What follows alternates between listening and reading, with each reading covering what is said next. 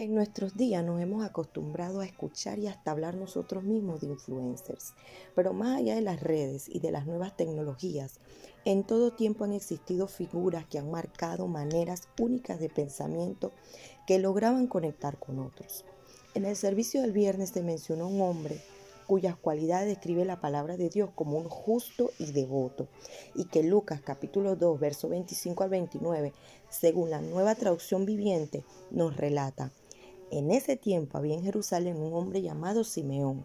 Era justo y devoto y esperaba con anhelo que llegara el Mesías y rescatara a Israel.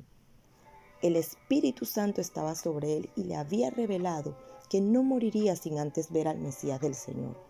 Ese día el Espíritu lo guió al templo, de manera que cuando María y José llegaron para presentar al bebé Jesús ante el Señor como exigía la ley, Simeón estaba allí tomó al niño en sus brazos y alabó a Dios diciendo, Señor soberano, permite ahora que tu siervo muera en paz como prometiste.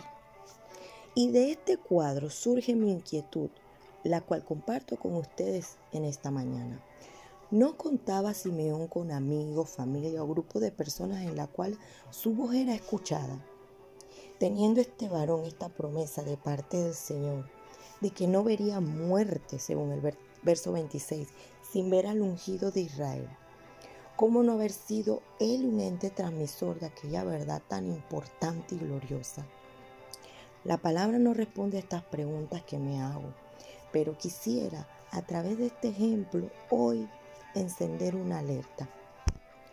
Me pregunto y te pregunto, ¿estás comunicándote buscas conectar con otros, estás siendo un ente transmisor con tus amigos, familiares y en el entorno en el que el Señor te ha puesto. Recordemos que todos somos influencers en una mayor o menor escala. En la mañana de hoy te insto a examinar tus palabras, actitudes, forma de conducirte, pero sobre todo procura comunicar, inspirar y transferir lo que el Señor ha puesto en ti.